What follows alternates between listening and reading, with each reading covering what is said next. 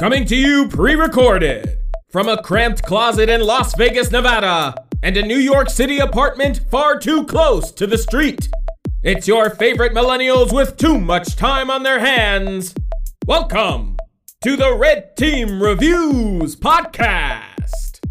Hello and welcome to another edition of the Red Team Reviews podcast where we're fucking here again.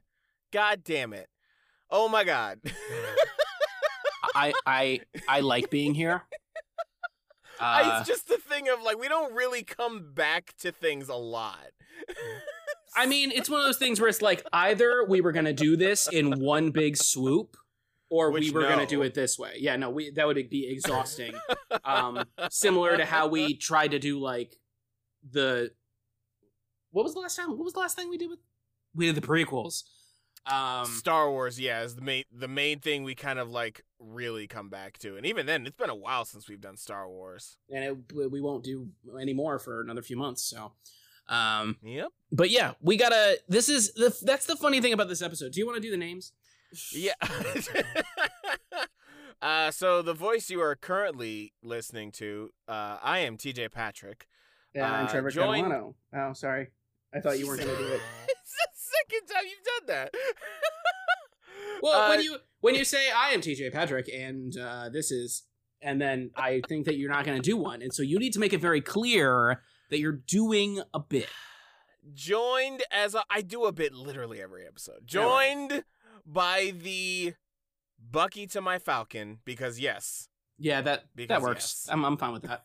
Um, Trevor Catalano, yes, he is a uh, sleeper agent from the Russian military. hmm and then we're occasionally lying next to each other, covered in spider webs, and he goes, "I hate you." I mean, that's not the worst way to describe Tor. So. Trevor Catalano. Um, no, so the so the weird thing about this episode, um, a is that I literally am so proficient in these, especially Phase Three movies. I did not rewatch all of them, and I'm literally folding laundry right now, which is how confident I am in my takes. Um, but like we're not doing all of it, and we're not even doing it like chronologically, quote unquote, because like there's so much going on in this that like to give you a little preview like black panther is going to be at a different point captain marvel is going to be at a different point in like episodes that are structured not around marvel. We're going to talk about them in other contexts. And then we ain't even talking about spider-man until we can talk about all of spider-man. Um, Basically, anytime there's a lot a reasonable reason to save any of these movies for a separate episode, we have. And so the obvious thing to do would be to talk about all of the like sequels and like tie like and like trilogy tie-ups and then talk about Infinity War and Endgame in its own episode. And so that's what we're going to do. We're going to be talking about the only original character we're going to be talking about today is Doctor Strange. And the rest of the original like emerging uh characters from Phase 3 will won't be until their own their own episodes. Um, and so we're only going to talk about Civil War, Ant Man and the Wasp, um, Thor Ragnarok, well, okay. Guardians Volume Two. Let's let's like somewhat try and like do this in order All right, whatever. because that might get confusing with like, wait a minute, uh, you said you were going to do this. Um, so yes, Captain America: Civil War, then Doctor Strange, then Guardians Volume Two, then Thor Ragnarok, and then Ant Man and the Wasp is gonna be God, where we fucking end this runaway train that is the MCU. um, oh, did TJ? Oh, oh, I'm looking at this. TJ, mm, got. You know how there's a place beyond yelling. There's a, a place where TJ just legit stopped taking notes for three whole ass movies.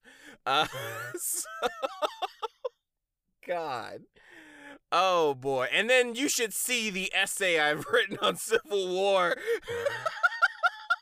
So it's the juxtaposition of like the first movie has so much that I need to actually save for myself and then almost the rest of it is just like I'm good. I don't need to well, okay, all right. So you're gonna be this guy today, which is fine. I just think We all know who this TJ is if you've been watching this, if you've been listening to this show. This is the same TJ week to week. You're full of shit. You have you have chips. You have moments where you're like, mm, I'm gonna be this way. Um, I have moments when I know I'm gonna reach opposition, and then there are episodes where I'm surprised that I meet that I'm met with opposition. right, like So- like Scooby Doo. right, where you didn't realize you'd care that much. Um, right.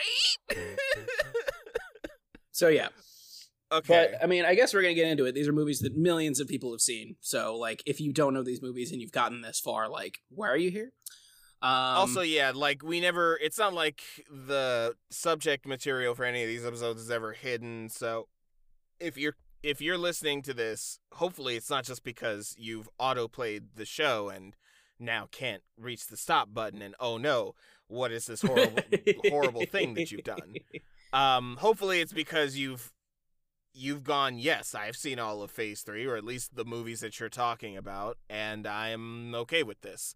Um, there might be a chance that we mention f- future things just because of the nature of Phase Three and the nature of us hopping. It's been it's been two years since infant since It's Endgame. been one week it's been what? since you looked at me. All right. it's been um, it's been two years since the end of Endgame. Like, if you don't know that, Redacted. then like, sorry, I just did that for you. yeah, I Um, mean, I'm gonna. Oh, okay, that's where I kind of draw the line. I'm like, all right, where I'm not just gonna sit here and li- list. the Okay. spoilers. Well, if you if you have seen it, and so let's say let's say you're a peripheral Marvel person, you're like, you know what, Spider Man's my favorite. I'm just gonna see the Spider Man movies, and then you saw Far From Home. It's like you know, so like, come let's on. try and say, let's try and just say, in general, I hope that you've seen the Infinity Saga. Let's not try and talk about the shows mm-hmm. because that's its own episode. God, Jesus, fuck, oh my, ugh. Well, yeah, and I mean, I don't think anything particular in this would loan itself to the shows besides like character dynamics, which like change, but like they don't really. I don't know. Yeah, so phase three. Do we want to set the scene of where we were? You mean like me, child, babyface me? Babyface, this is the second year I knew you. Yeah, that's true. um, yeah, this is the year we met. Is when we did you were you at were you did you see Civil War with us? I didn't see Civil War with you. No. Okay. Um but I know this is 2016, so like that was the only movie to come out when we were in the internship though because Doctor Strange came out later like that that following fall. Um, which is funny because you guys have all heard Cat Patterson on the show in various episodes. Cat and I saw Doctor Strange on the night of the 2016 election. We went into that movie very confident. We left that movie thinking we crossed into another universe. Um, That's fair. and so I have a weird thing about Doctor Strange ever since. But anyway, yeah, going in. I mean, here's the thing. I I had read the Civil War comic. I had played an iteration in Marvel Ultimate Alliance 2 of Civil War. Like I understood the dynamics. I was really curious as to how they were going to unfold all these characters. And so like I was jazzed. I was ready. Ant-Man gave me some new energy after Age of Ultron was like tough. And I also remember saying to you last episode, Age of Ultron is the movie that made me go, okay, I'm not going to take franchise movies too seriously. Um, because so many of my friends like were up in arms about it, and I was like, "It's it's the Avengers. It's not a big deal. They'll fix it if it was wrong. Whatever." Um, and so that's where I was at going into Phase Three. I will say, uh, I do know that I did watch, uh, I think Ant Man while we were in that place that shall not be named. Um, You were. I wasn't there yet. yeah, that timeline's weird, but yes, because I know I saw it with my. I saw Ant Man alone in a theater in rural Minnesota while I was on tour. I know, and I'm pretty sure I saw Ant Man with my ex, so that's why I'm like, that timeline's all weird. Uh, All right. because I'm like, we didn't immediately meet and then just start dating. There was time. Um, so Oh yeah, and also side note, I don't think anybody expected Thor Ragnarok to be what it was going to be, and so that was also a surprise. no, once the trailer just did, mention that. I think we did. Yeah. yeah, yeah. Yeah, once the trailer did, but but like knowing it was on the slate way back because this was way back when Inhumans was still on the slate. Um, Oh God, yeah. yeah, I know, right? Um, knowing Thor Ragnarok was on the slate and the design was completely different. This was before Taika even signed on to do it. I don't think anybody cared. It was like going to be like, okay, cool, Thor is going to be come back at some point. We'll see the movie, yada yada yada. And then that happened. So Oh boy. sorry, back to you. Back to you. Now back to me. Look at look at Thor. Look at Loki. Now back to me. Get help. Um. So Civil War.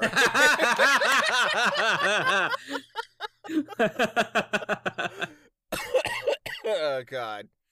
So Civil War. I think the most obvious thing, the elephant in the room, we just need to get out of the way right here, right now. The most tired thing you can say about Civil War is it's basically an Avengers movie.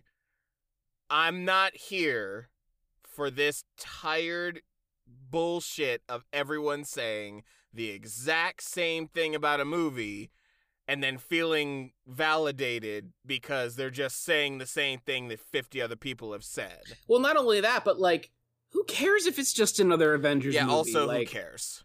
it can like I'm sorry, when you get to phase 3, you're dealing with all the characters are all going to be in each other's shit from now on unless you're Shang-Chi.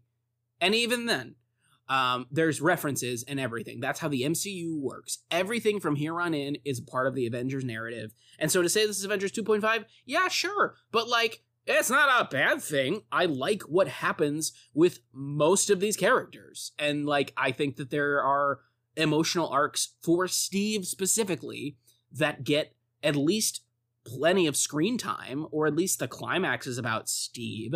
And so it's a it can be a Captain America movie.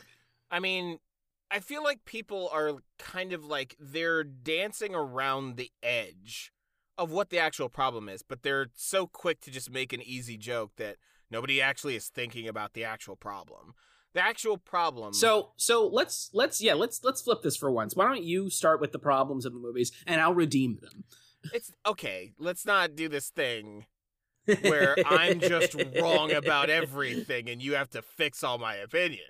I would like to be able I would like to be able to give you to give you something to be able to say like, "Oh yeah, you're right. I actually had never thought of it that way." I want to give that to you. But we typically don't get to do that when I go first. So go. um, so I think I forget. No, I think it was legitimately within the setup of the initial mission in Lagos, right? Yeah. Okay. So while that was happening, literally not the fight, the actual setup of the mission where they're doing recon, I stopped the movie and I was like, I immediately see the problem. The issue is not, oh, it's just a li- Avengers light. No. The issue is that the order of events, with the benefit of hindsight, is messy.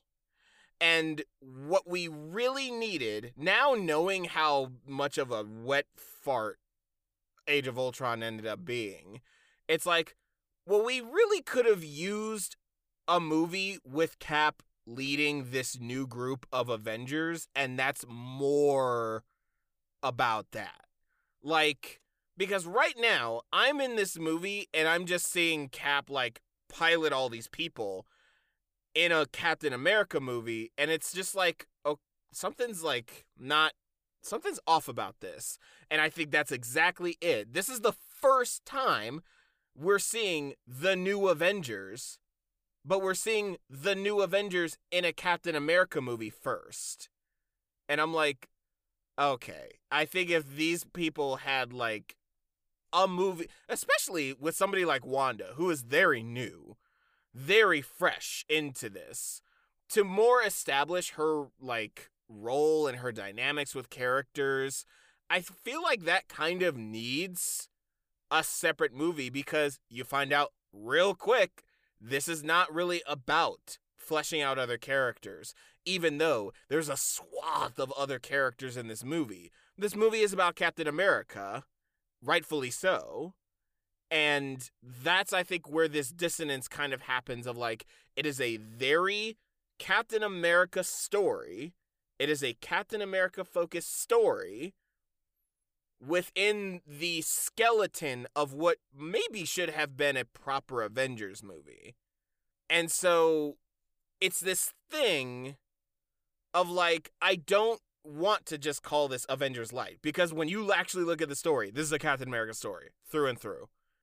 But that's kind of the problem is that like okay, there's kind of two different things happening at the same time on a metatextual level in that you now have characters like Black pa- the introduction of Black Panther. You have Clint coming out of first of all, Clint being established as retired and then coming out of retirement in the same movie. You have Ant-Man interacting with all these other characters for the first time. You have Wanda for the first time like actually having character development. You have Vision actually being developed for the first time since Age of Ultron. You have all these other things going on that is kind of distracting from how good of a Captain America movie this is. So so your so your argument is more or less that it's like it is two half movies stitched together.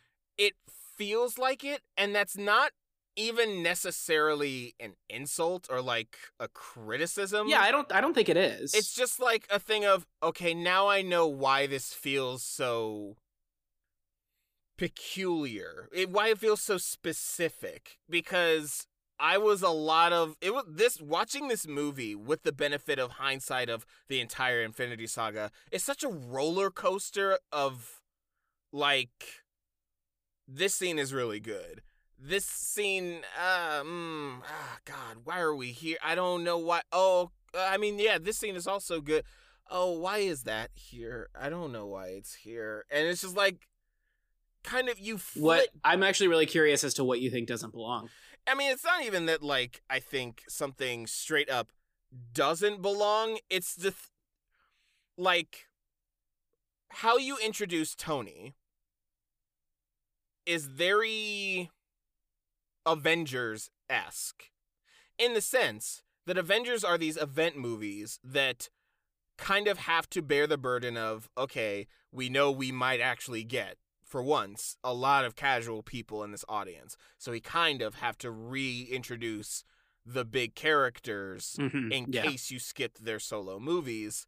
But this, again, is a Captain America movie. So reintroducing Tony Stark here feels weird.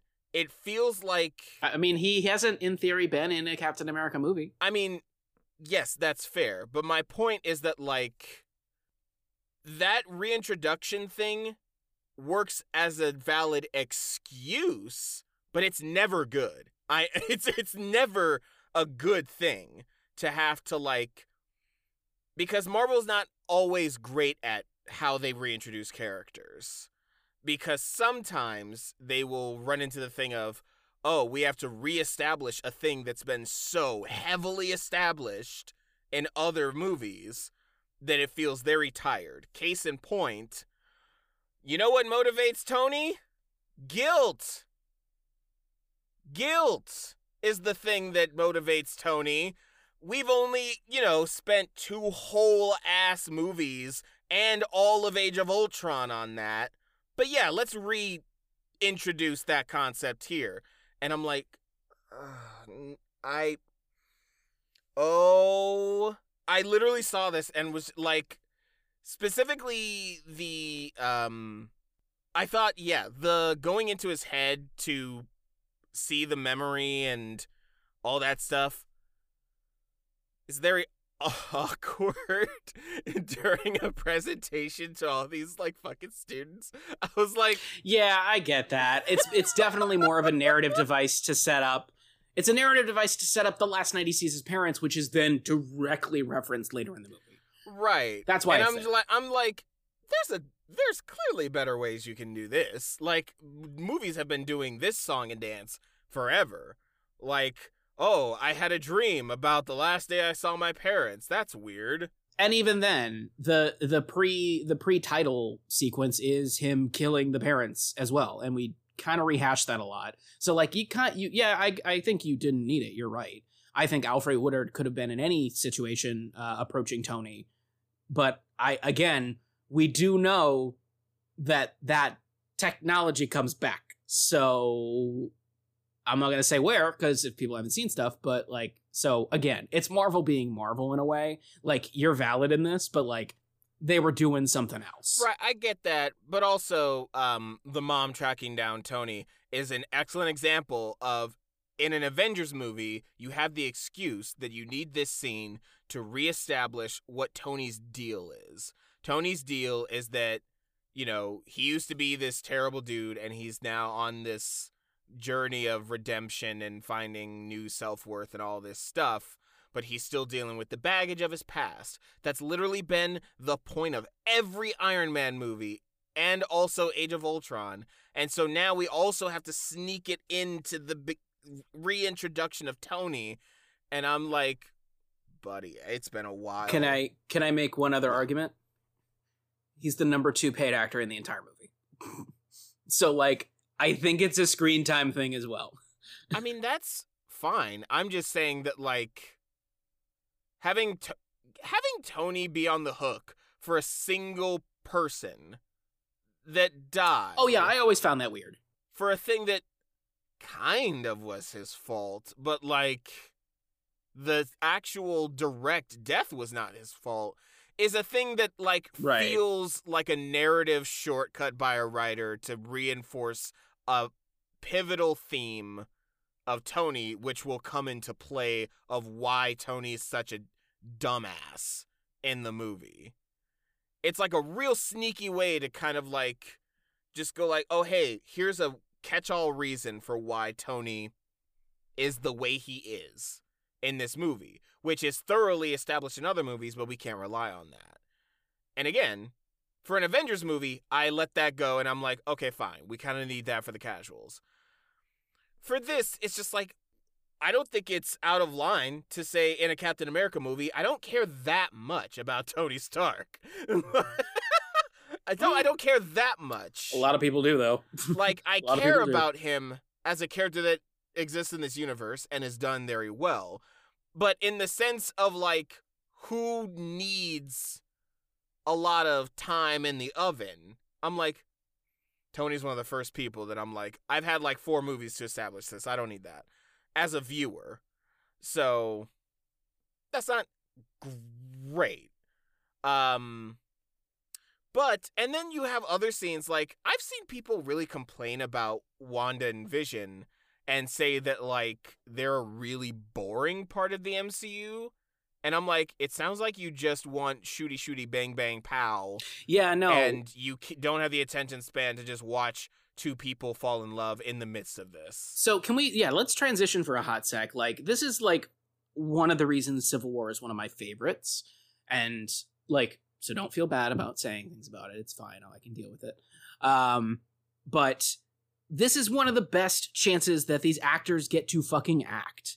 Like if you've ever seen the the green screen like Captain Marvel flying like behind the scenes takes. It's like it's Brie Larson in like half the costume, and the rest is like CGI points, and like her hair is even in the CGI cap so they can make her hair flow, um, and stuff like that. And she looks like she's just having a terrible time doing the thing you need to do to make superhero movies. And that's what all of them have been doing for years. And this is a case where they actually go out of their way to give them moments as people first to set up this larger conflict that then ends in a really cool i mean ends then culminates in one point in a really cool battle of superhero versus superhero that you don't know who's going to come out on top how they're going how it's going to change relationships yada yada. Like some of the best moments in this film are when vision and wanda are just alone making making paprikash and getting to uh, like grow with each other and things like that. The moment where she's watching the news and Vision accidentally comes through the wall instead of the door because he's learning.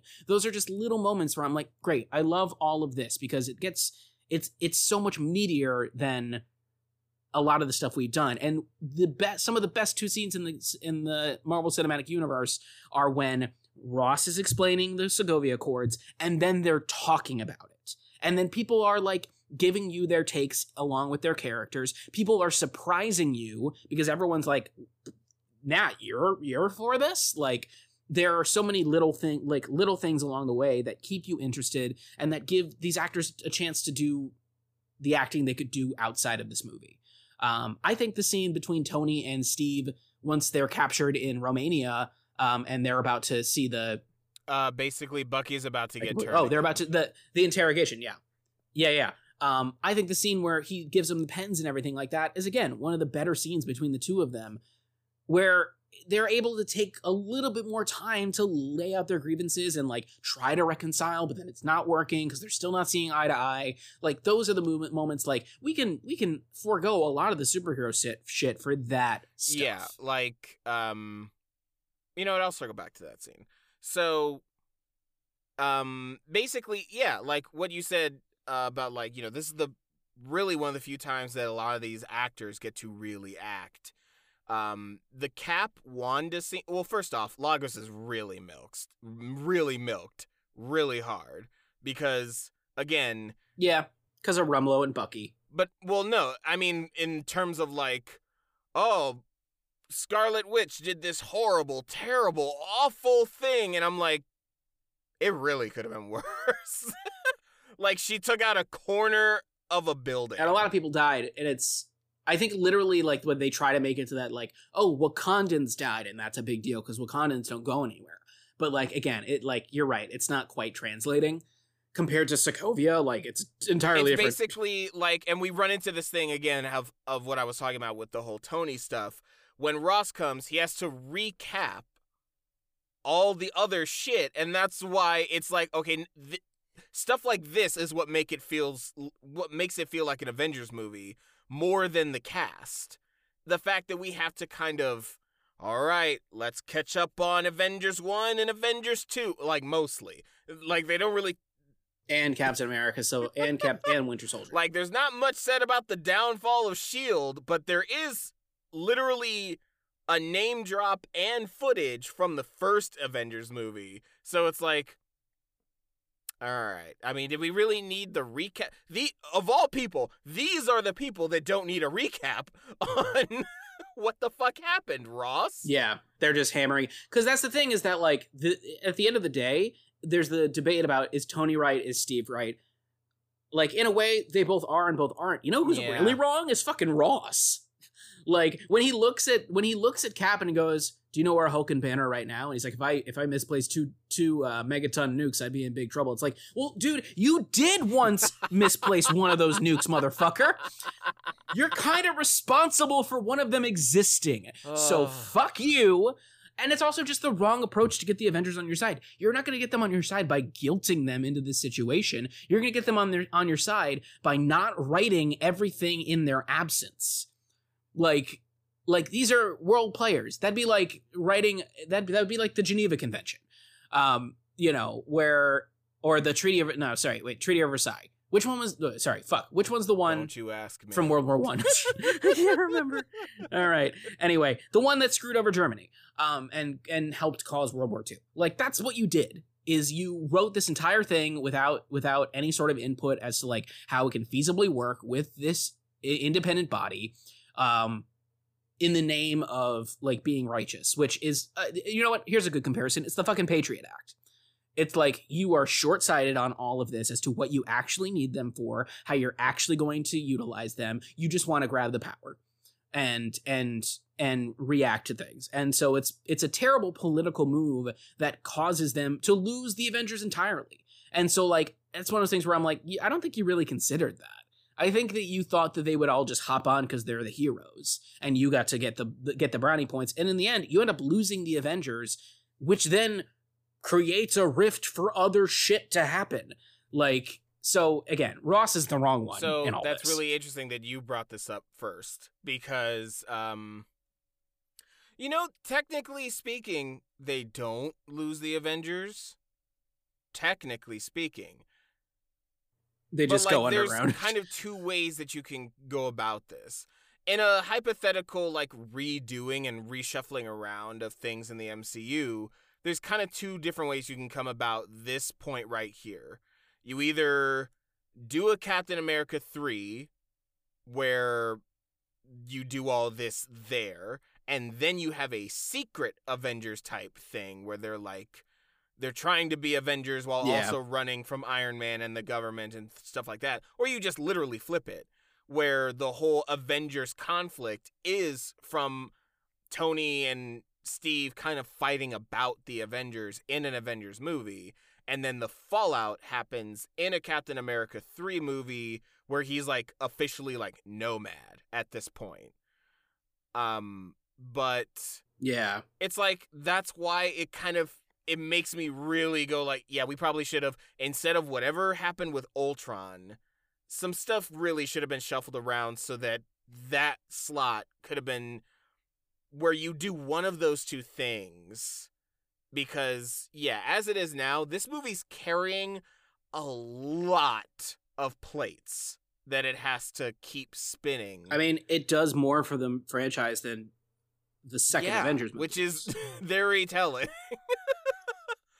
um, And again, I think here's the thing. I think again, I think there's so many factors to this too that we all know because it's all the media ever talks about. Is that also like Joss Whedon was supposed to take us into the Infinity Saga, like the Infinity, uh, like the Infinity War, and then he did Age of Ultron, and then they were like, "Nah, fuck this! Like you fucked this up, dude."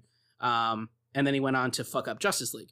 Um, and so I think that a little bit of this is like franchise wise the Russo reboot, where it's like, hey, the Russos are going to take this. This is going to like set us up like for success, and we're going to probably spend a lot more time in this movie than some of our other stuff, and not like lean too heavy on the other Avengers movie. mhm. So in a way, there's so much. So there's so much going on with this movie that like tells you why it is the way it is, yeah. for better or for worse. Um, but I had said all that. Uh, basically, my note that I was initially trying to get to was like, uh, the Cap Wanda conversation feels like something that should happen in Act Two, like the low, kind of the lowest moment of Act Two. yeah. of that theoretical Avengers movie, and it happens in like basically Act One in this movie. That is very telling. Well, it's it's. I mean, it's. I think it's largely because he can't be the one to pick her up from the Avengers mansion when she's kind of being held there. It has to be Hawkeye, or it doesn't have to be Hawkeye. Well, I'm saying this conversation does, you know, kind of come out. good, but the fact that it happens in Act One is very odd. If you're familiar, if you're like used to the structure of movies, because it's like, I feel like this is a turning point, but it's Act One. Like, what? What? what? like any other movie would have had this be, you know, where the men, like the leader and the mentor, kind of has to pick up the pieces of like the character that is dangerously close to you know being at their breaking point and then they are the catalyst to like save the day in the climax. And it's like yeah but this is act 1 so what what are we doing with this movie that's why it's like a lot of things kind of feel like are you two movies in one i feel like you're two movies in one cuz you're the way you come about things is a little is a little unique i'll put it that way cuz that's it doesn't frame it as like a hundred percent a negative. yeah, Uh, I do have. Well, I guess that doesn't matter because I know we have like four, like four other movie, movies to talk about. yeah. That's that's my thing. Is that like you know I think we could actually spend an entire episode really picking this thing apart, beat by beat by beat, but. I, I don't think we really have to. I think the internet's done a very good job of this, and there's probably plenty more that we would just end up agreeing with, with the larger, you know, larger fan base. Um, one thing I do want to do before we move on, like a big topic is like Tony's reaction to the video. And I just am interested to get your take on that. Like, is he justified in attacking? I Bucky? think people always run into these problems by focusing on the wrong words Okay. Because people want to know if Tony is justified, and that's not the fucking point. like, literally, Tony Yeah, that's kind of addresses that in the scene by going by when Steve comes at him with I logic he and he goes, "I don't care." Like, yeah. Once he says that, like it is officially like, "All right, yep, nope." The scene will not resolve peacefully after this. Like, it's. I think it's interesting, and I think a lot of people get really upset. They're like, "Oh no, my my fav- one of my faves is being this way," or people are like, "There's Tony." It's like, no, no, no, no, no. They are both their worst in this fight. Like they, Tony Um, is his most selfish, his most self-aggrandizing. I don't think Steve's at his worst necessarily. I mean, what would I mean? I guess what is Steve's worst? That's a hard thing. I think find. Steve's worst is Nomad. That's his worst. That's the worst he can be as a person. Because like basically what eh, Cap ends up to okay, oh, okay. Here's the thing. We've we've started talking about Infinity War. um, but I mean, yeah, basically Cap leaving is basically the simultaneously the most Cap thing and also the least Cap thing that he does is him going underground and just kind of like being this covert dude that cuts ties with all his partners and friends and allies and really just becomes he becomes Black Widow, which is weird if you've seen Winter Soldier cuz it's the whole thing of like he influences Nat to be more like him and then he kind of becomes Nat by the time Infinity War happens and it's like, "Oh, that's interesting." So again, uh, yeah, it's not a it's not like I'm trying to paint it as like a bad thing. It's just an interesting thing of like, ooh. Um it probably would have been served if there was a actual 100% dedicated Captain America 3 though to ease that transition. Um yeah, I just I found myself there was a point in this movie I have this note written in all caps. So that's the thing is that at some point I was just internally screaming at Tony. I'm like, "Look, bro, then I don't know why you don't just quit." Mm-hmm. because if anyone's going to save anybody, there's always going to be collateral damage. yeah, And even if you're operating under UN oversight, because everyone goes, like, Tony's thing is like, we need to be put in check. And I'm like, being put in check is not going to save people from dying. I can tell you that right now. And Steve goes, all it does is shift the blame. And I'm like, yeah, that's the quickest way to just no sell the entire Sokovia Accords. Is that it's like, what are you actually concerned about? Because you keep talking as if you're concerned about the casualties, but the casualties are not going to get affected. right. It's it's being able to write away his responsibility for things because he's had because he made the choice to change his life and and be a defender, and then people still got hurt, and so he needs he needs the Accords to to wipe his slate wipe his slate clean. Yeah, so it's just it's a thing of like Tony's so tired and beaten up throughout this movie that I'm just like, do you even want to do this anymore, bro? I don't think he does, but I don't. I don't think Tony Stark thinks he has a choice because eh, because he's hooked up. All of his cords are hooked up to this thing. He, like he said in Avengers, he's like, yeah, he's the leader, but I just fund everything and make everybody look cool and create all the tech and blah blah blah. And so it's like, yeah, every ounce of Tony is like jacked into this thing because that's who Tony is. Tony can't stop. He says it in his conversation with Cap. He's like, yeah, Pepper and I are on the outs because I can't stop like this is my this is this is what i hooked myself up to and i can't unstick myself and so that's why it's driving me crazy that i have to accept the guilt about all this when like my mental health is directly tied to the success of the avengers meanwhile steve is very much like i try to keep a level head and i don't you know and i do this and i i let things go here and blah blah blah and then he's pushed to the edge by people by external forces telling him that he has to do something a certain way, which he doesn't like, which is honestly very American. Um, and then we can get into why each of the other characters has their motivations, but we don't have time. I mean, really, the whole establishing that like Tony and Pepper on the outs because he can't stop working really calls into question the entire point of Iron Man three. But you know, that's another topic. Um, yep, I know. Yeah, that's a whole other thing. Yeah, we have to we have to undo Iron Man three for him to exist in the rest of the story.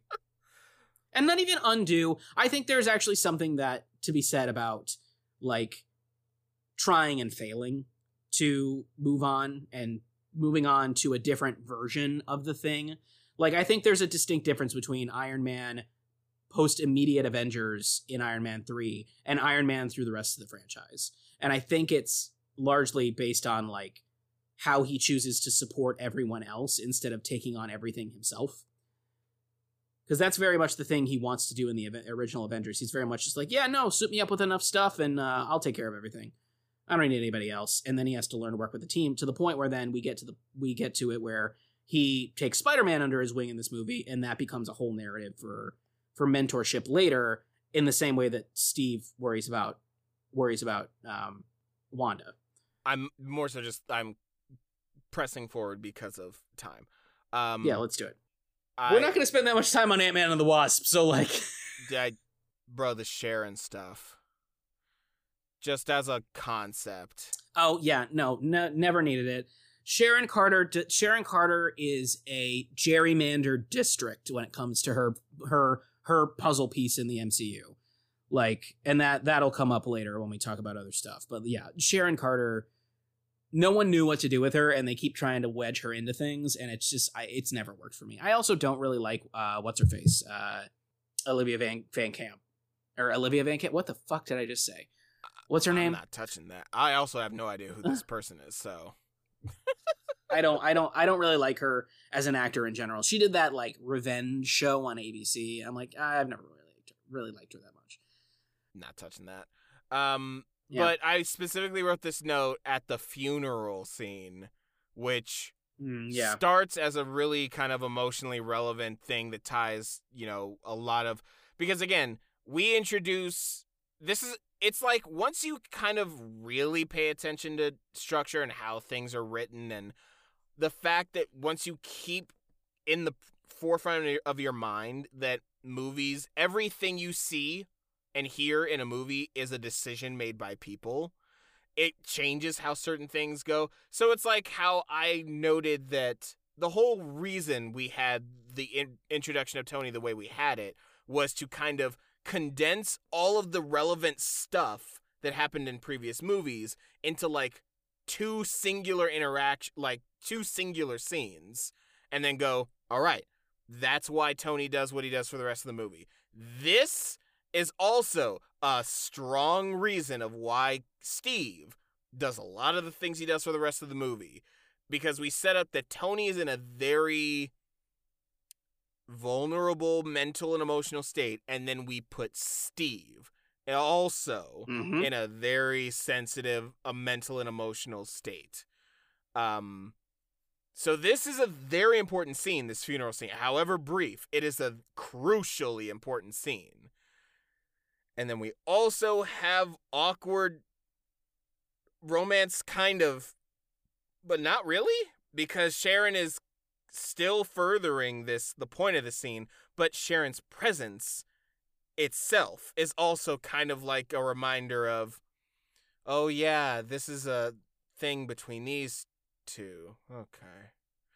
Yeah. Um, I do love that Falcon is there. That's a really nice subtle touch. Um, and specifically the conversation with uh Nat and Steve is also Yeah. very good. And we might as well jump on this grenade now because this is where it starts to get relevant. Do I wish Black Widow came earlier? Yes and no. Yes, in a narrative context, because Nat says uh, specifically uh, staying together is more important than how we stay together. That line post Black Widow movie is killer. That's an amazing, like, like kind of just supporting of that movie and what she learned from that experience. So if Black Widow somehow comes before this movie, it also informs a lot of her decision making as well. It's not a thing you need to kind of re-explain or Retro. reintroduce in the movie, but it's a thing of like if you know, you know. Um I mean, that's we're getting into the flaws of when Black Widow came out and what it was, which we don't have time for. So, but I just really wanted quick to like that is one of the reasons I kind of potentially would want Black Widow earlier, but in a more realistic sense, we needed Black Widow this year. We needed it in 2021 because in 2016 there is no Florence Pugh and David Harbour in those roles. that's correct. So the movie is fundamentally entirely different. uh, also, just right. you know, I don't think we would have gotten the way that villain works the same way in 2015 more realistically because of how scripting Yeah. stuff works. Yup. Um, so just for those people. Uh, T'Challa needed way more scenes before this. They really just kind of like in the same moment that he becomes relevant, introduce him, and I'm like, no, you can't do that. You- I I mean, okay, I'm not gonna fight. I'm not gonna fight on any of this. I was totally satisfied with. They definitely did give Peter way more than they gave T'Challa.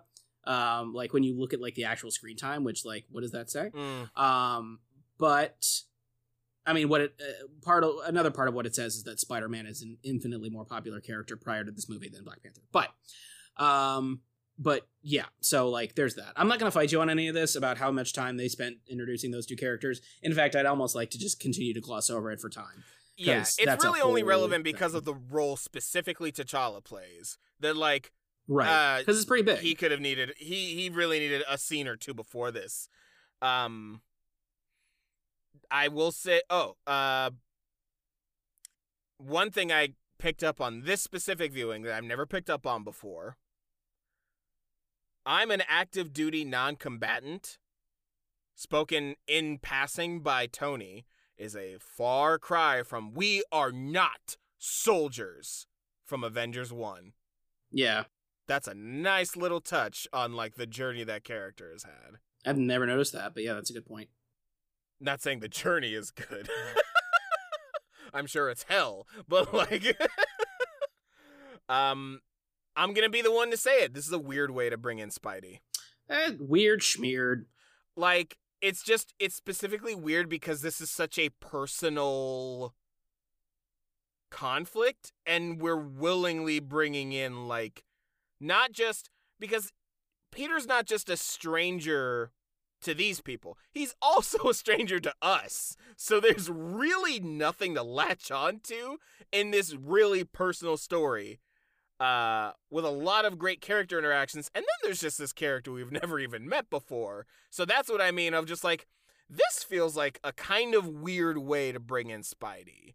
Cause he you really just throwing him into the deep end right here. And for T'Challa, it kind of makes sense. I think tiptoeing in with anybody at that point though would have been would have been a mistake. No, um, I because we tip we've because we've done the origin so many fucking times. I I Oh, no, no, I'm no. fine with not more so it. what I mean is like going back to the whole you really needed another Avengers movie and then this could have been a potential Captain America 3 movie. I'm saying like in that potential like Avengers movie, that's maybe a better time to kind of establish there's a Peter Parker in this universe. Maybe we even meet a Peter Parker in this universe. Maybe we even establish that Tony and him have a relationship in that potential movie. It's going back to the thing of this is a really good Captain America story in the skeleton of like an Avengers framework because we keep giving more time to things that don't really have a lot to do with the main stuff going on thematically or even from a plot perspective. Now, all that said, did I did I did I did I pop for the Queens and knew immediately what was about to happen, both from Queens and from the music that came in? Yes. That happened. I was I remember specifically being in the theater and going like, "Oh fuck, yes." And like grinning like an idiot. And then Tom Holland actually was good, and I was like, "Oh, thank Uh-huh. you God."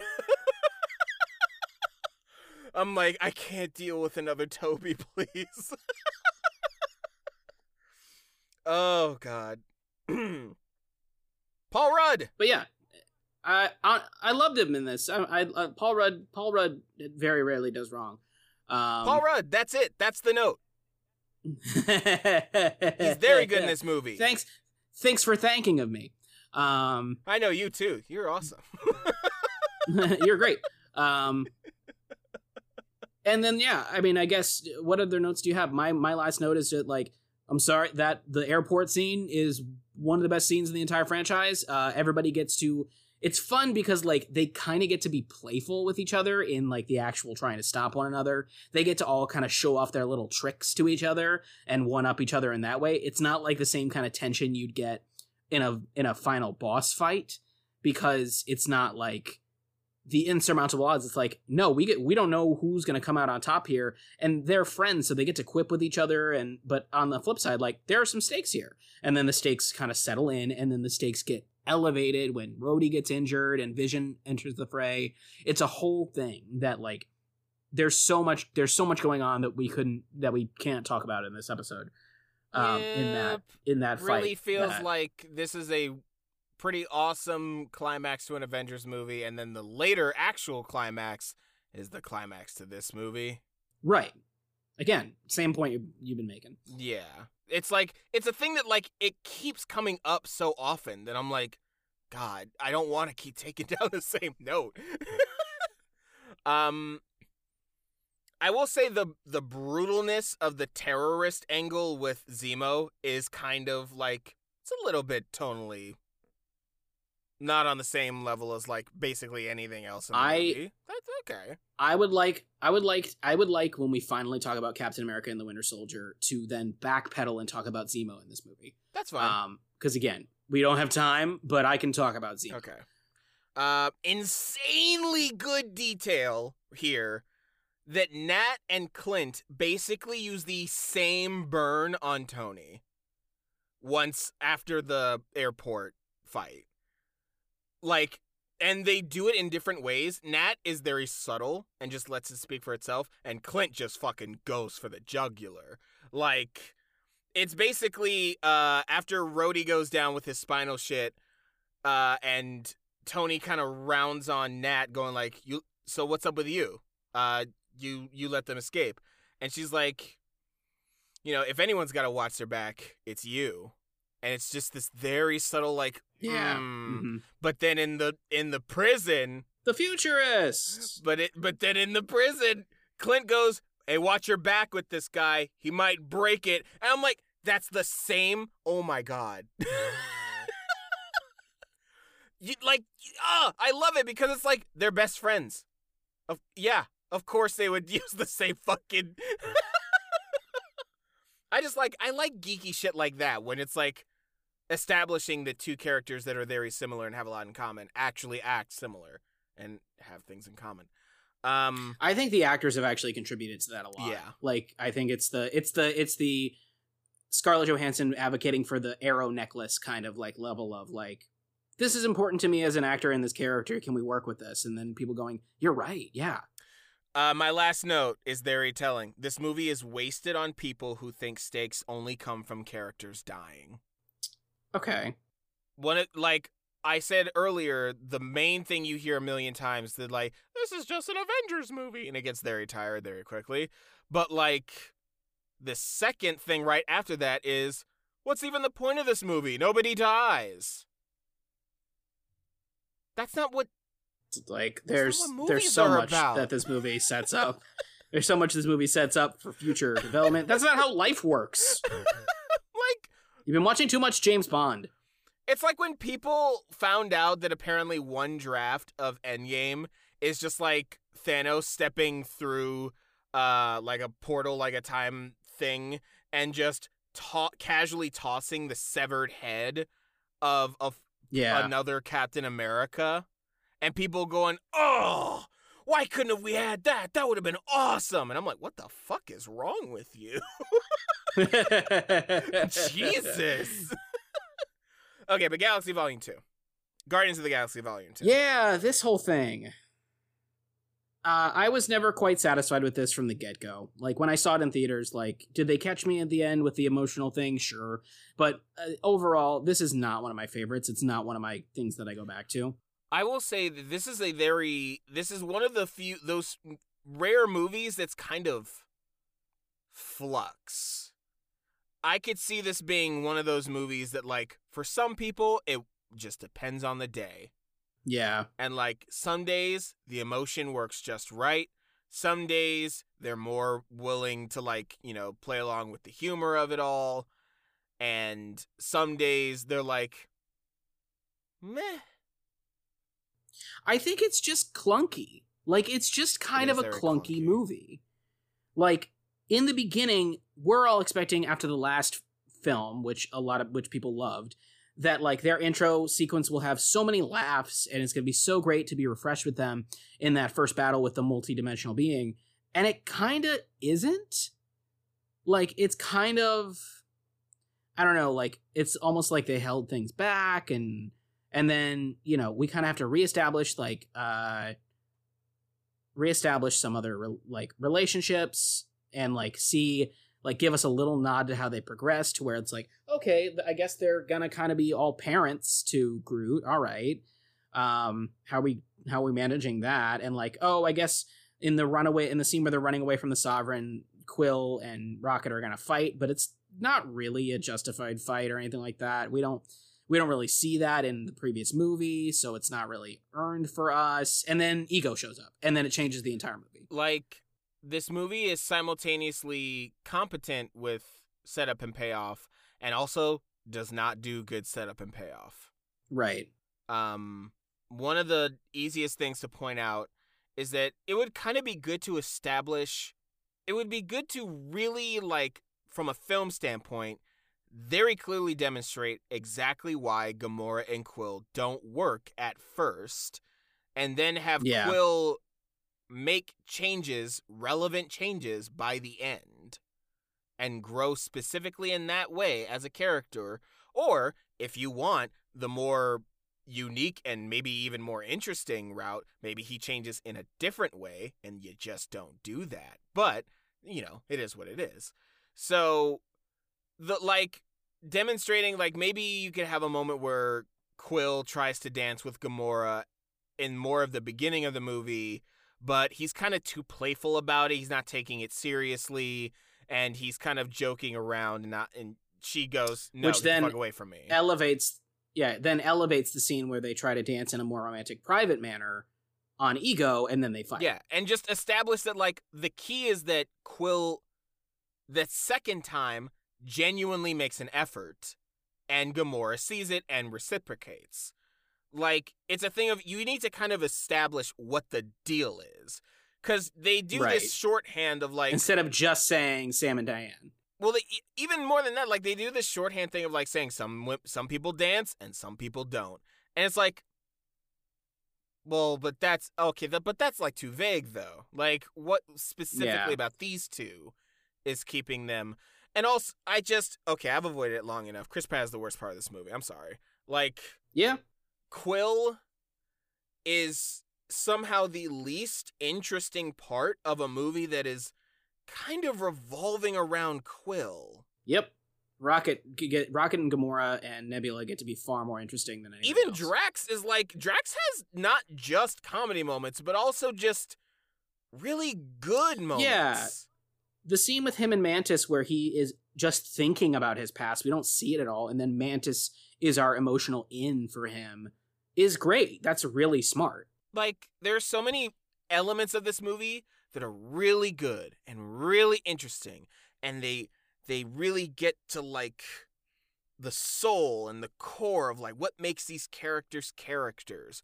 Focusing on Gamora and Nebula for Gamora. yeah. Focusing on like and then turning it turning it when she says i just wanted a sister. It's like i don't think anybody going in was thinking that thinking about nebula's feelings. And even then in the moment i was like mm, that was weird. And then watching it again i'm like oh no wait no this is right. This is good. Yeah, like every basically everything ha- everyone has a really interesting thing that gets to the core of who they are. And then Quill has his daddy tell him him he's special for half the movie until he's like, "Oh, and uh, also I killed your mom." And then it's like an and then we get movie. the the payoff yeah and I'm and even their fight their fight opposite each other was not that entertaining when he's using superpowers like i don't want to see quill use superpowers i really would have rather he defeat him just being himself I would have re- Um, I would have preferred him beat him like specifically because he has the team. exactly Like, in that the whole point? yeah is that he has a real family who is that and so like it falls short and even then like i don't think Yondu gets enough time uh, with opposite Quill to really justify the the grief. Yeah, Like, they lean I- heavily on A- the first one, I think. A, but even then, they don't get a lot of time together in that way. I think A, another flashback instead of just the clips that they show in the memories, like, uh, I- would have been beneficial. But then also, like, I needed Yondu to me was a villain at the end of the first one. Like, he wasn't some sort of anti-hero. He was a real antagonist, and they made it very clear that he was a force to be reckoned with. And then I needed him to kind of get worse before getting better. I mean, personally, I do kind of agree with you. Like, I think a much more interesting and better way to start this movie is to have the same way Guardians 1 started, but from Yondu's perspective.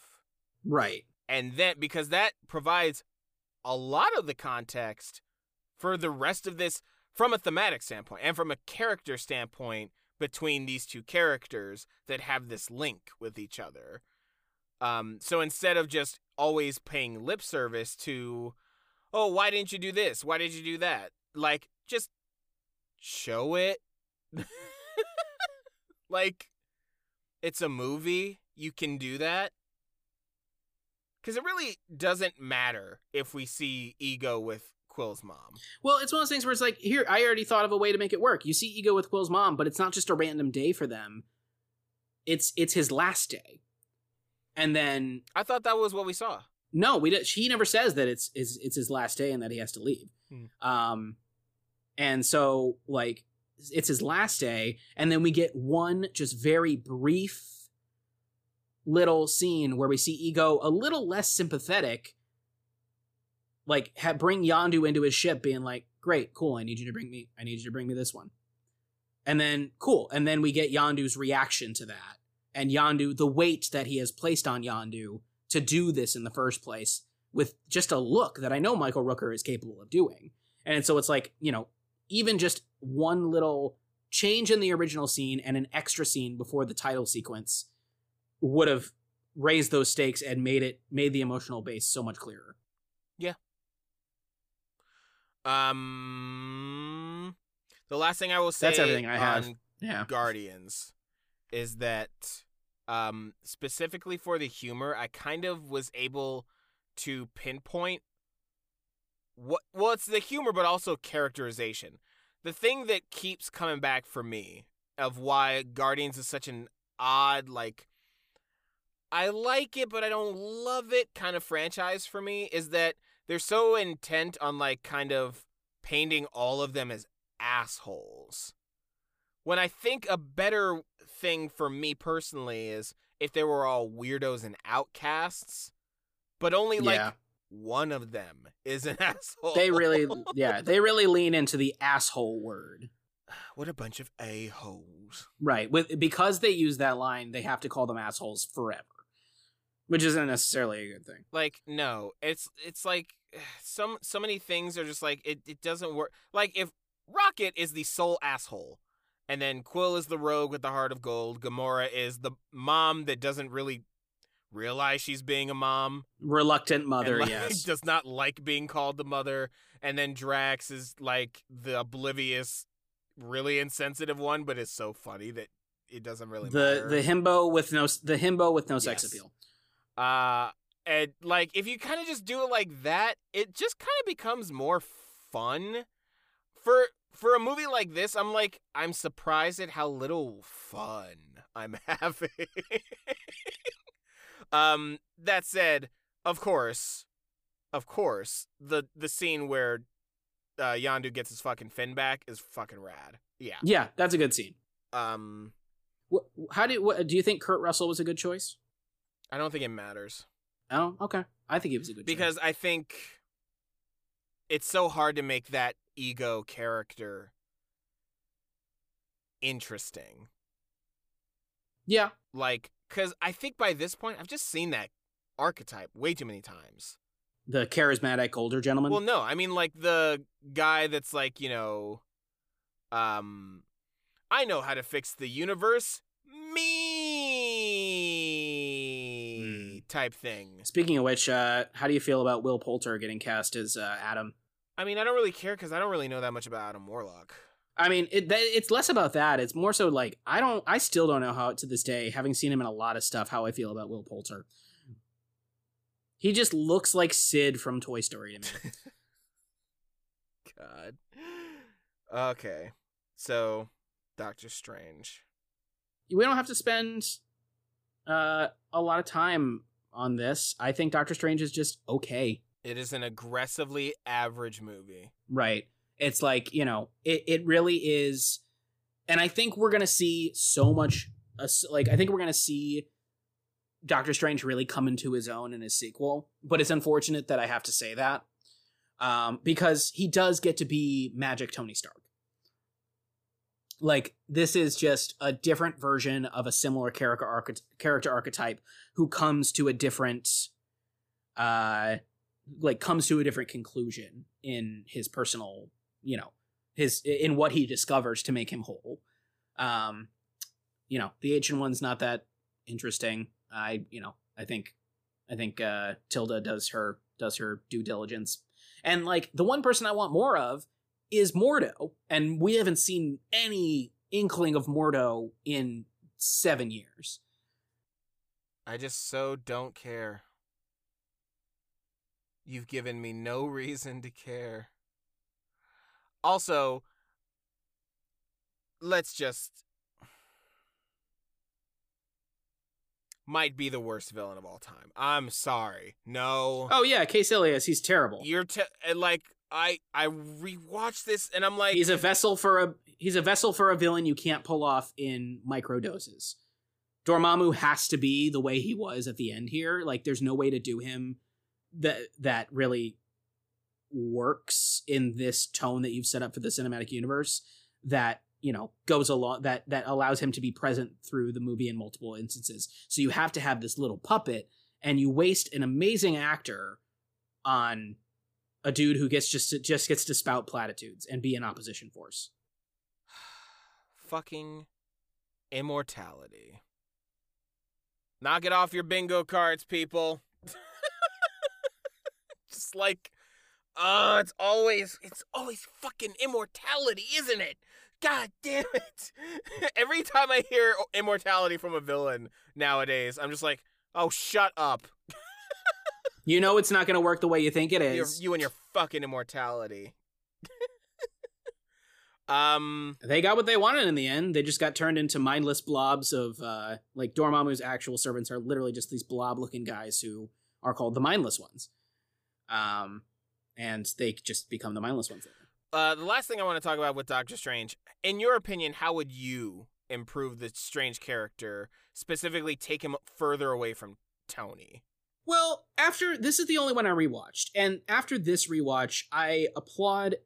Honestly, I this is going to be weird to say. I I don't dislike Benedict Cumberbatch in the role.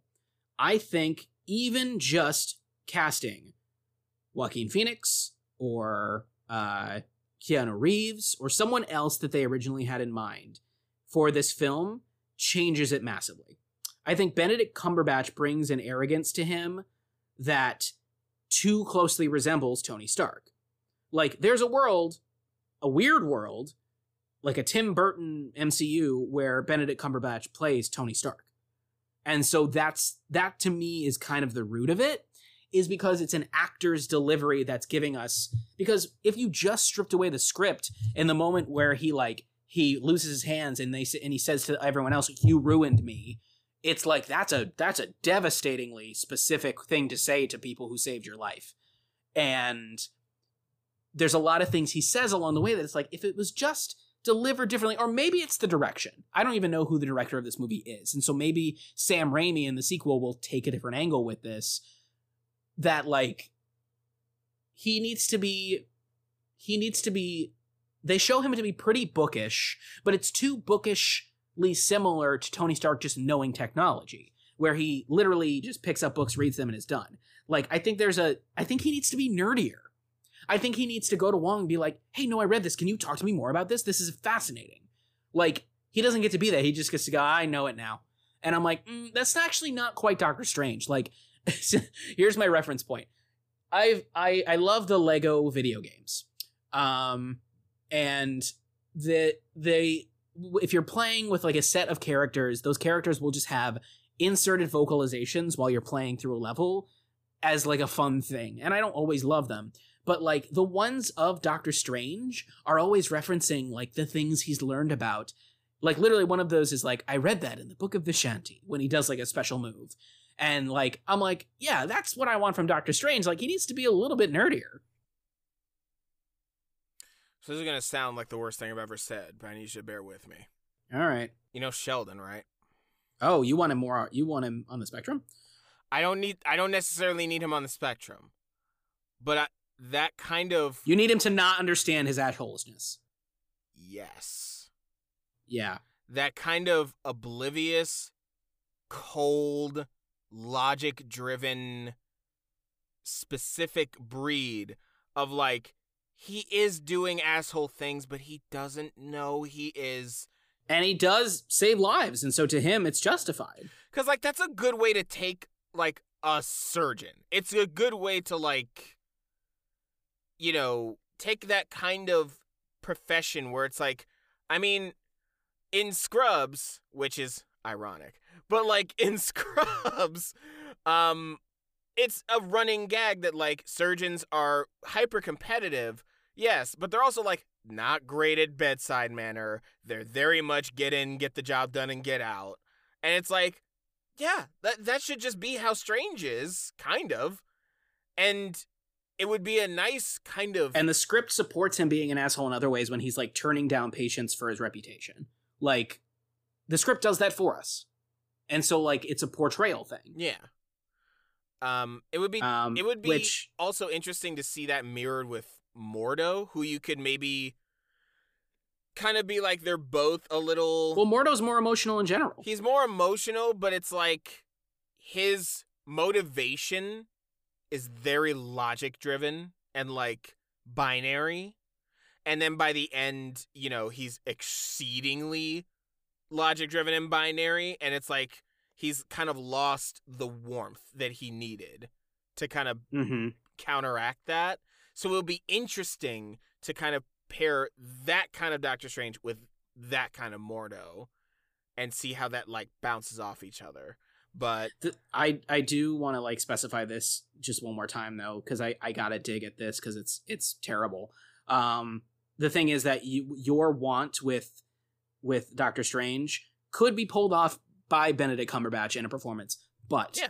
I don't want him to do it because when he did the Imitation Game and anyone even remotely remotely uh, suggested that Alan Turing was on the spectrum, he in an interview said some really unkind things about people on the spectrum. Not like directly at them, but basically he said, well, no, he couldn't be because he's a genius. And it's like, that's not how that works. And then he like doubled down in like a J.K. Rowling way.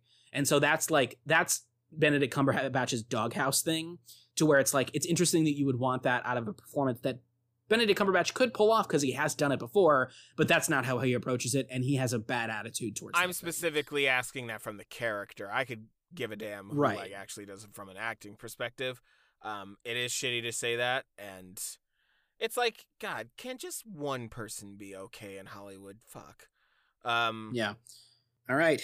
What's next? We got two more, right? Yep. I feel like this is the one we're gonna fight about. It probably is. Do we want to just talk about Ant Man and the Wasp first? Uh, the dearth of a movie. the movie should have been called The Wasp. I just. Why did it have to be- Are we talking? Wait, hold on. Just confirm. Are we? Is that Scream for Ragnarok or is I- that Scream for? It could be Ant-Man for and the Wasp? either for different reasons, but like Okay. I am the wasp. So here's the thing. It shouldn't again like. you can't wait three days. oh yeah, right. Um, yeah, that's fair. You can't wait three days till he's out of house arrest. Um, but then it wouldn't be as interesting, quote unquote.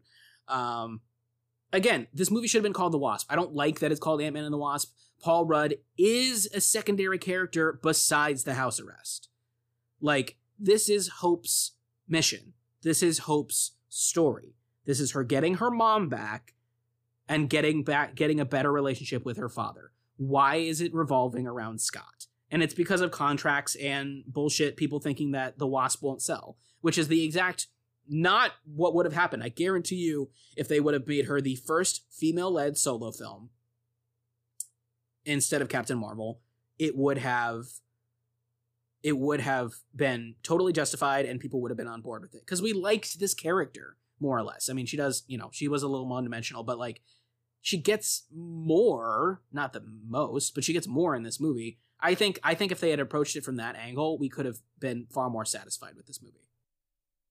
I'm so tempted. I'm so tempted to just say that this movie shouldn't even exist, but I mean, it really Here's the thing. Again, this is this is probably the worst offender in we got to set this up. It's the worst offender because it all culminates to a post-credit scene to set up the quantum realm and that Scott gets stuck in it so they can solve Endgame. That's that's what it exists to do. which they still Um, could have. Yeah, they still could have done with Hope. Yeah, they could have easily done it with Hope. Hope could have actually, I mean, if it weren't for the fact that Paul Rudd is is great in that role and does a great job in in, in Endgame, like, you know, minus the fact that Paul Rudd did it well, Hope could have been the one to get stuck. And that would have been an interesting dynamic. But then again, she wouldn't have had the relationship with them from New York, yada yada, or from Germany, yada yada. Um, you know, there's a that's a lot of moving positive. parts here. Yeah, yeah, because it then makes you have to build a relationship. Yeah, but then do you get the same? But then do they treat it the same way that Captain Marvel showing up in Endgame does, where they all just kind of write her off, or in it's bickering and yada yada yada. Um, but yeah, I just think you're you're right. This movie, there's a justifiable world in which this movie doesn't exist. Um, Or like, I mean, much- I would have taken the hypothetical just the Wasp movie. Like, there's no nothing saying Paul Rudd can't still show up, but like, oh no, he should be in it, but he needs to not be the sole. Like, it's not his narrative. yeah. I mean, like, if you want to build up a thing of like he can't leave, can't leave, can't leave, and then when things are at their worst, finally he takes a chance, leaves, and then they scramble to get things back in order. Just that's the one thing. Fine, but like the whole time, I'm just thinking, I'm like, there's no ticking clock. There's no deadline. Yep. Yep. Why can you Yep. not just wait three fucking days? Yep. Oh, and Because yeah, the villain, the villain is not quite a villain. Sonny Birch is annoying. I always like Um, that though. that he's annoying. No.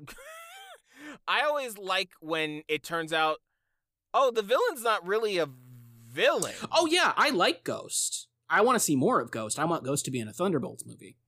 And I want, uh, uh, uh, yes, Laurence Fishburne. Yes. Yeah, Goliath. Um, yeah, I thought that what they did with them was was great. But again, it's they're focusing on the wrong person. And then while it was unique and fresh to me when Ant Man dealt with a new power that everyone underestimated, then in this movie they proceeded to make the most like it's all sh- shrinking, growing sight gags, and that gets a that gets tedious. Yeah. So let's talk about Ragnarok. All right. Go ahead. No one will believe you. So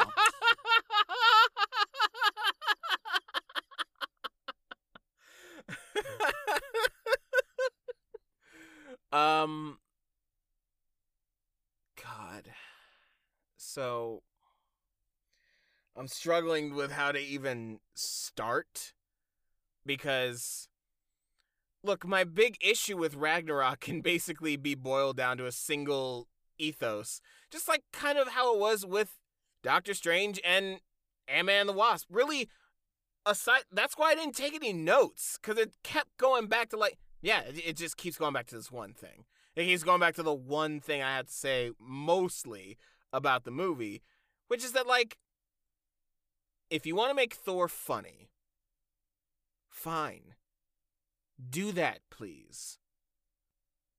I just and I cannot stress this enough, need you to not make him Star-Lord I see. I see where you're going with that. Because I guess the difference is I don't care. I mean, for me, it's like I don't think he is. I think they're different. it's like at first I was saying like I need him to not be funny the way other characters are funny. And then I started to really think about it and I'm like, but that's the thing, characters are funny in different ways. Steve and Tony are funny in completely different ways. and then like I really sort of started to narrow in on like, okay, what is actually the type of humor that Thor uses in Ragnarok? Well, it's a bit self-deprecating while also still thinking you're the shit. It's a lot of like kind of physical gags, which is specifically with Thor it's because like, you know, he's a god, not a lot is really going to seriously hurt him. Um and it's a lot of him getting tased and falling down. That's just Star Lord. I okay. So here's the thing. I think there's a, a, enough of a distinction for me, but the the metaphor is still Dungeons and Dragons related. Uh, it's that like you say Quill is the rogue with a heart of gold. No, I say he should be. He should be. Um, the thing about Thor and what I think that Taika finally nailed with Thor is Thor is the warrior slash like or or the fighter or whatever who his highest stat is not his strength it's his charisma it's his ability to be charming he's a prince you know and it's, so it's one of those things where it's like he his he spends half the movie trying to either deal with stuff by physically overpowering it which and then when he can't he switches on the charm and he tries to rally people together and solve the problem. And like, I think the best way to sum up Thor's personality in this that was a renaissance for the character because before it was, yea, verily, I'm Shakespearean and righteous. And that was not fun for anyone. I think the slight difference in the alteration here is that Thor's whole thing is that, like, I'm not going to let anything get me down because that's what heroes do. Like, I'm going to face my, you know, and then it ends up being, you know, one of the things he has to get over is his own mindset in the next few movies, which is like, look, dude, you need to process everything you've been through. You can't just stare it in the face and go, well, I'm going to punch my way out and I'm going to have fun doing it. Um, that's, that's, that, that's this interesting juxtaposition, which makes his next few, his next few appearances so interesting is that before he was a one note character, and now he's a guy who has a very specific outlook on life, and that outlook is both going to help him succeed and going to hurt him in many in two different ways.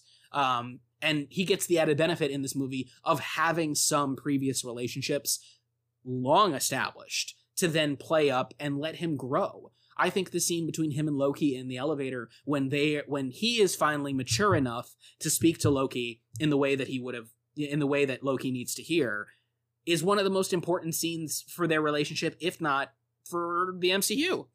Um, you know, and we'll talk about what it means for Loki's character when we talk about Loki.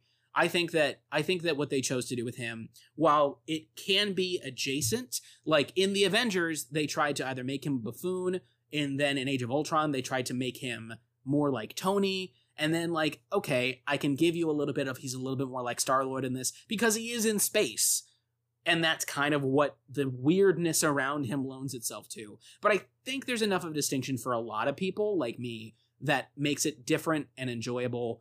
And I'd rather watch Thor head up the Guardians than Star Lord.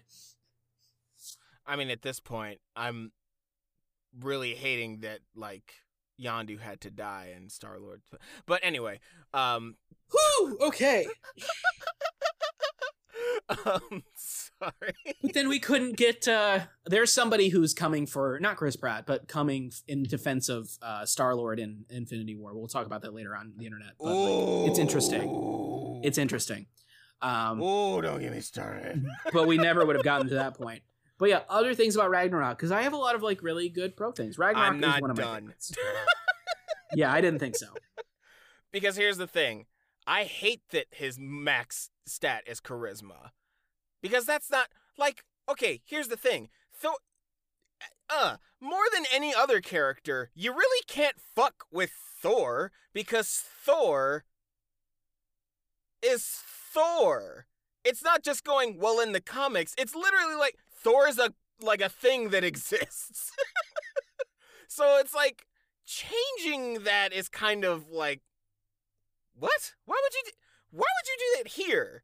Like I could see changing, you know, fucking Nebula or some shit. Like, you know, something like Yeah, but here's the thing is that like the old version, which was based on assumptions of Thor from a Norse god mythology and from a comics mythology, wasn't working. Look, I'm not saying that like the way they did Thor was good, but I am saying it was closer to what I need in the sense that like because like I said, everyone's sense of humor should be very different and very specific to them.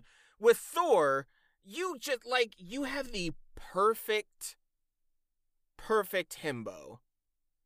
And I feel like you're not really tapping into that.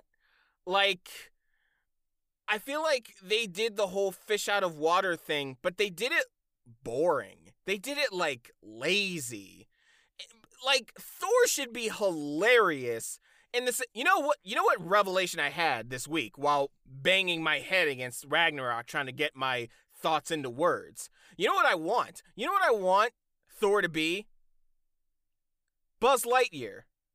Okay, I get that. Like, this fucker should be so deluded with his own hype and so just ready to punch anything.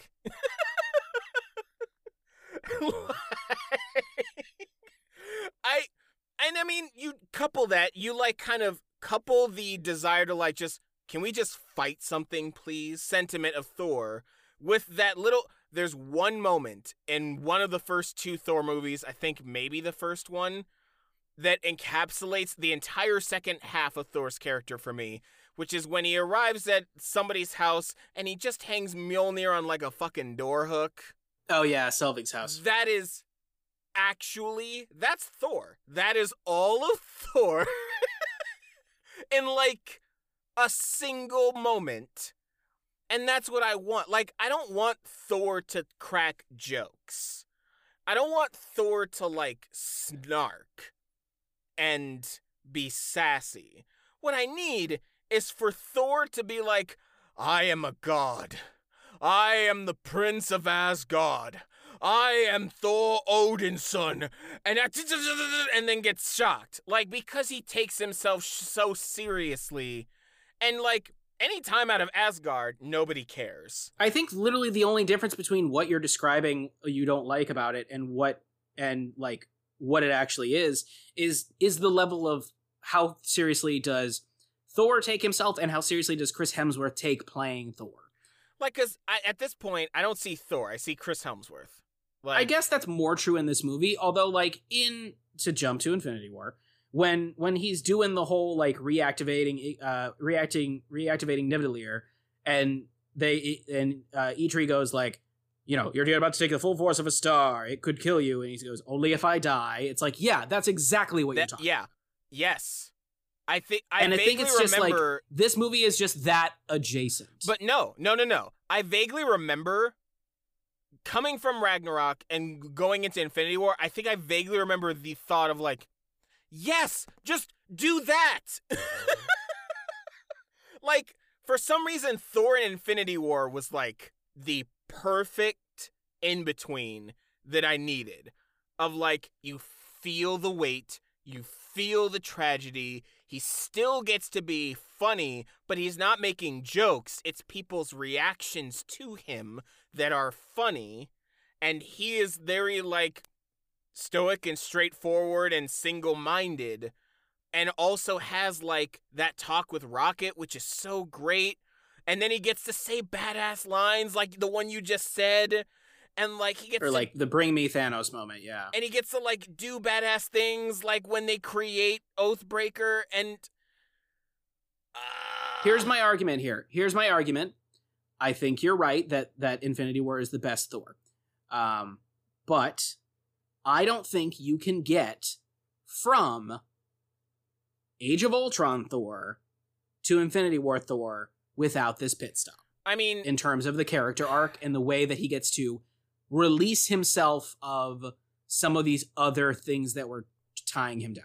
I mean look if I had my way I would completely just scrap and redo all of Thor but at the same time like I don't think that just because Ragnarok is a soft reboot I just immediately am going to agree with how they did it like Yeah.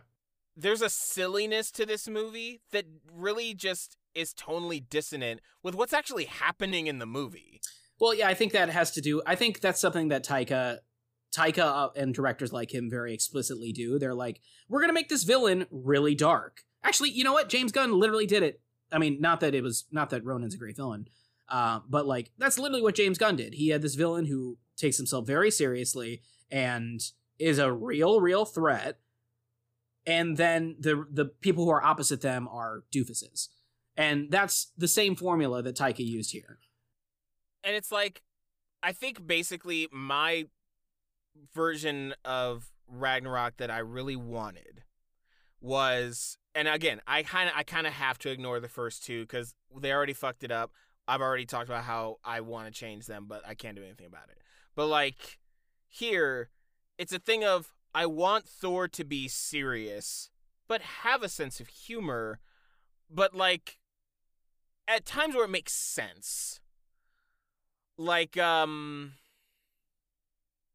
I don't know, there's just a there's a flippant nature about a lot of things in this movie that I'm like Thor shouldn't really be flippant about this. Like the whole prospect of like okay, my dad's missing. Loki has replaced him. Uh, I literally don't know if my father is alive because it's Loki. He very easily could have just found a way to kill him. Uh, and then it becomes a joke. It becomes just a joke of like, all right, enough of that. Let's go find dad. And then they find dad, and then dad dies. And then just the plot just keeps going. And then he loses Mjolnir, and he says he's broken up about it, but like nothing really gives that impression. Because again, it's still fun and jokes and like, you know, throwing a ball against a uh, window and it clonks him in the head and he jumps back up and he goes, That's what heroes do. Like, it, it just, it doesn't really like line up. But if like Thor was a modicum more serious and he genuinely felt the loss of his father, of Mjolnir, and the fact that he really just has no idea how to read Loki anymore, and it's just he has no idea what to do about this situation, and Hela's on his on her way to fucking Asgard. He doesn't know what to do, like because it's a thing of that's a lot. When you say it all out loud, it's like holy shit, yeah, that's actually a lot. But again, I think the the character that you want is what I said he actually kind of is in this case, where it's like that he's the kind of he's the kind of character where he kind of wants to just get to the fight. And I think the big thing here is that he can't physically get to the fight. He's stuck on another planet. Um, and so like I can't imagine him sitting down and going, I need to process. I can't imagine that. Like, sure, I, you can make him more serious, but I don't think that 100% lines up with with him like sh- having moments of showing his grief. I think that he's actually handling this decently maturely, Uh, which is I think something that we liked about that the rest of us liked about this movie. I don't. I would not call any of it mature I actually would. because it feels more avoidant. I think there's a maturity to dealing with what you have to deal with right now. I mean, I th- they can both be mature. I think is my point. Like, I think there's a maturity to dealing with dealing with Loki and knowing your strengths, and then discovering, hey, I even have even more strengths. Um, I think that, or or let alone the arc that Taika sets him on, helps him mature.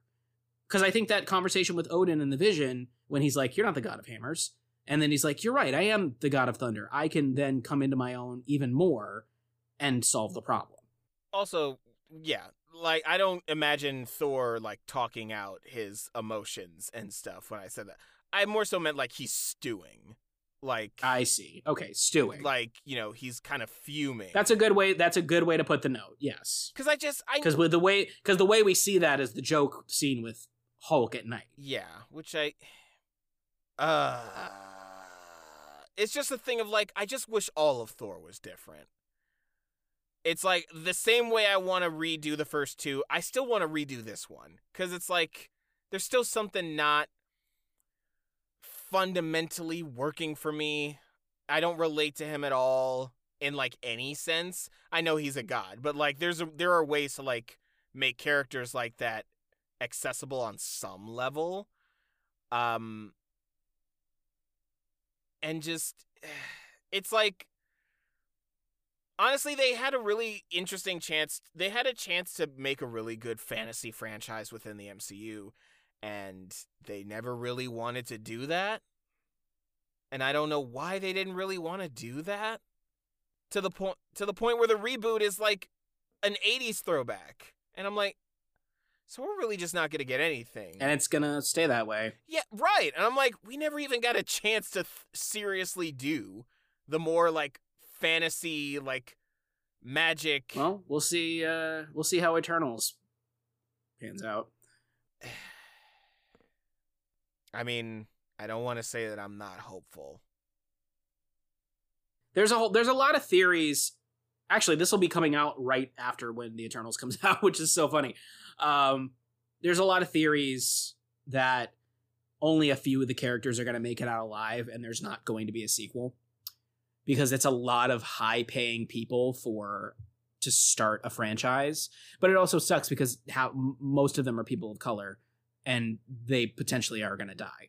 And there's a whole plot point with the Eternals and like how they are immortal. It has something to do with like a sacrifice machine. And so like there's a question of do they turn off the machine and then some of them just age and go away? Um so there there's a lot i think there's a lot of questions as to whether or not this is a a franchisable title or if this is truly like like uh an amuse bouche of other marvel history to set up mutants Honestly, the entire state of the MCU is so nebulous right now. yep i think that's intentional I don't know if I've gone on record on this podcast, but like, god damn it, Tom Holland cannot just get a single, just straightforward Spider Man movie. yep yeah i agree And I'll never understand the thought process there. Yeah, that's going to be the irony is that the agreed the agreed upon best uh best Spider-Man Peter Parker combo doesn't actually get to be his own solo thing. Of all these fucking shows, I just want a Spider Man show. Just, just, can we just have a Tom Holland Spider Man show? There's a there's a lot going on where people are theorizing that because of the way Tom Holland's talking about it in interviews, the concept of no way home is going to mean that Peter is going to get stuck in some like pocket universe or something and never come back. Um so that nobody can and then they're just going to recast Spider-Man in the Sonyverse. Fuck, God. ugh, gee, Yeah. mm. All right, I've made myself sad. Yeah, I was gonna say, uh, do you have like literally anything else? I guess there's. I guess we should talk about other things in Thor Ragnarok. Yeah, I think that I think that Hiddleston. I think that I honestly I think the cast is a powerhouse. Um, Tessa Thompson's a great choice. I think she brings a lot. Yes, to the, I love Tessa Thompson. I think she brings a lot to the to the overall arc of everything. Um, I think that I like. I think having her have a previous connection with Thor is a smart idea, and making her Valkyrie. well, but that's um, a- I like- oh, but very very key though. She does not have a previous Yeah, I with know, Thor, which I thought was a really missed opportunity. I mean, I I guess it just implies that she's older than him. Um, I mean, I think Karl. Sure. I think uh, yeah, I think Karl Urban's the the less exciting part of all this. He's kind of the le- Oh, weak point in the yeah. cast. everything with Hela um, and him. I like Hela. I Um, like I just think Hela. that he, I just think that his character is not. I would have rather he be. I would have rather he not be a stooge. Like I think the stooginess is, the I think his stooginess is the humor I could do without. Um, he doesn't need to be redeemed at the end or anything like that. It's not really a relevant plot point. Um, I think him just being her executioner from the get go, he was imprisoned with her. Great concept. But yeah, I think Muff- Ruffalo does a good job in this one. I think it was fresh and nice to see Thor again. I think it gave a nice nod to a very cool storyline with world with uh with um Planet Hulk uh without having to really get into it and did it in a nice way. Um Jeff Goldblum's fun as fuck. Um Can I say something really uh, controversial? sure. I don't get the Jeff Goldblum thing. Like you just don't get why people like him. I don't understand the fascination. Eh, Like he's just a he's a, guy. s- he's a me. smooth fox. He's a smooth fox. People like smooth foxes. I mean, he wasn't a fo- he wasn't like a fox in Jurassic Park. Like and people still. Fox. Yeah, he was. What No, are you when I hear- talking about? When I hear Fox, I jump to silver hair Fox. yeah, no, but But like, I don't know. I'm at this point. I'm kind of. I'm good on the whole corginess of Korg too. Like, there was maybe a time where I found that really funny, and that now it's like, all right. uh, yeah, but that's main mainly the main thing is I wish I I wish Hela got like interesting shit to do. As it is now, she kind of feels a little. I hate to say run of the mill, but she kind of feels a little run of the mill at this point. I mean, I think I, I can agree with you in that the performance by Cate Blanchett is more fun than the character on paper. Yeah. Because yeah, she doesn't actually do that much. She's just automatically super powerful from the beginning. Easily takes over Asgard. Not a lot of like struggle there, and then they come back and try to beat her. They can't beat her, and then they have to come up with another way. Um, so that's that's kind of it. Ooh, So- we actually got through that a lot quicker than I thought we were going to. Yeah, I was purposefully. Also, like four of these movies, I'm very indifferent. Indifferent. on. Yeah, I was gonna say three of them. Three of them, we knew the exact problem. We we described it, we said it, and we were done. Oh God. So We spent easily half this episode on Civil War alone, which makes sense. So for me in November, this was like well, aside from what we're doing towards the end, which I can go either way. This was really of the ones that we had like planned for the early parts of November, this was like my quote unquote hardest one. Uh we're recording this before we've done the other two things in November that we're doing, and I'm actually like I'm psyched. And I'm like because they're gonna be real easy rewatches.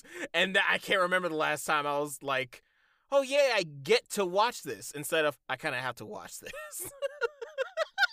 Good for you, bud. Good for you. Oh god. So I have no idea the order that we're gonna do for this month, so I'm not gonna say anything about those. But yeah. November is supposed to be our uh, feel good month, again, with the exception of like the later stuff in the month. But Yeah, I mean this this is kind of an open book. We have not finished talking about this arc of Phase Three, so this was us just laying the groundwork of all the stuff that we could fit into one episode, conceivably. Yep. So, any lasting thoughts? Uh, no, is my favorite thing, as I've said before, and it will continue to be. And there's not going to be any run out of content anytime soon, so I can't wait to talk about the next one. Hee. Um, I know I mentioned her once, but I love Florence Pugh. Okay, bye. Bye.